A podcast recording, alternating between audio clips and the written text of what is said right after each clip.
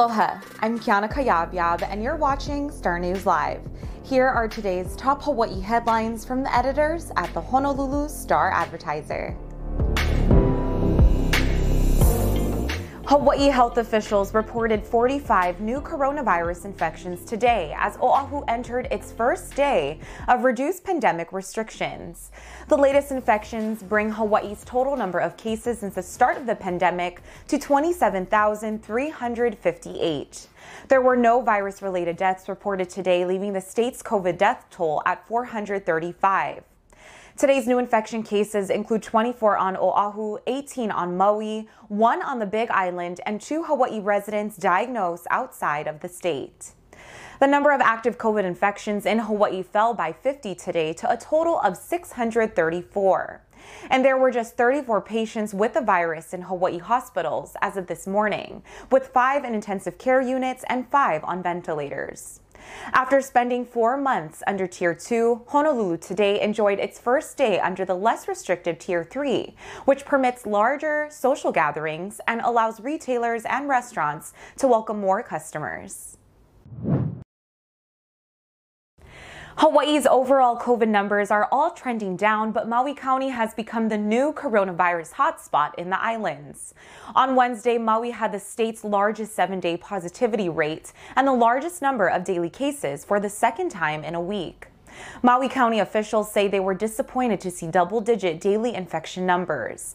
But they said the way the county handles new infections and testing may partly explain the bump in numbers. They said that when one household member gets the virus in Maui County, health officials test all other members of the home. They said other counties just make the household members quarantine without testing, and this might help explain Maui's higher positivity rate. The state Senate is considering a bill that would combine automatic voter registration with Hawaii driver's license and state ID applications. Under the plan, any eligible U.S. citizen who applies for a driver's license or a state identification card would automatically be registered to vote, unless the person declines to be registered. Hawaii would join 20 other states with automatic voter registration if state lawmakers pass the bill.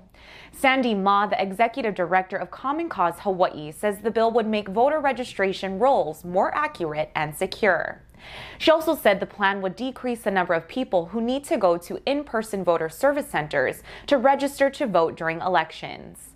On election day in November, a last minute surge of new Hawaii voters led to huge lines and delays at voter service centers in Honolulu and Kapolei.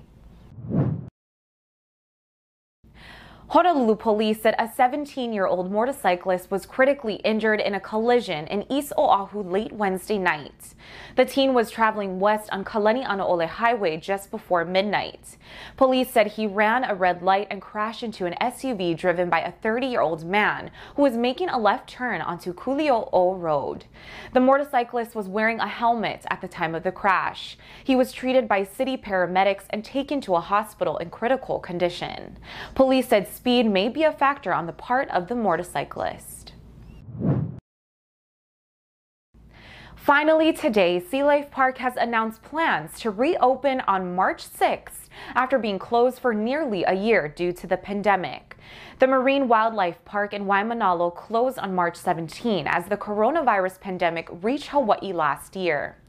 Sea Life Park's phased reopening will begin with admission hours on weekends only from 10 a.m. to 3 p.m., Saturdays and Sundays. Oahu relaxed some of its pandemic restrictions today, allowing sea life attractions, zoos, and aquariums to welcome groups of up to 10 people.